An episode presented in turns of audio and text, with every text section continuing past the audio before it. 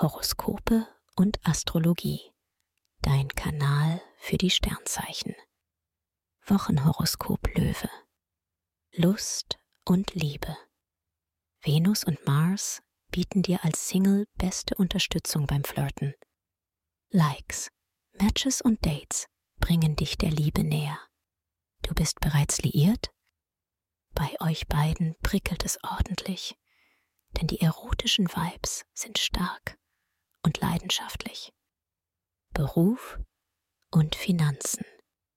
Im Job arbeitest du schon in der ersten Woche des Jahres schnell und engagiert. Venus weckt dabei vor allem dein Interesse an kreativen und schöpferischen Projekten.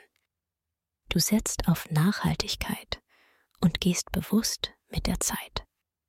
Mit deinem Geld haushaltest du prima und findest vor allem Modeschnäppchen. Gesundheit und Fitness. Es erwartet dich eine prima Woche.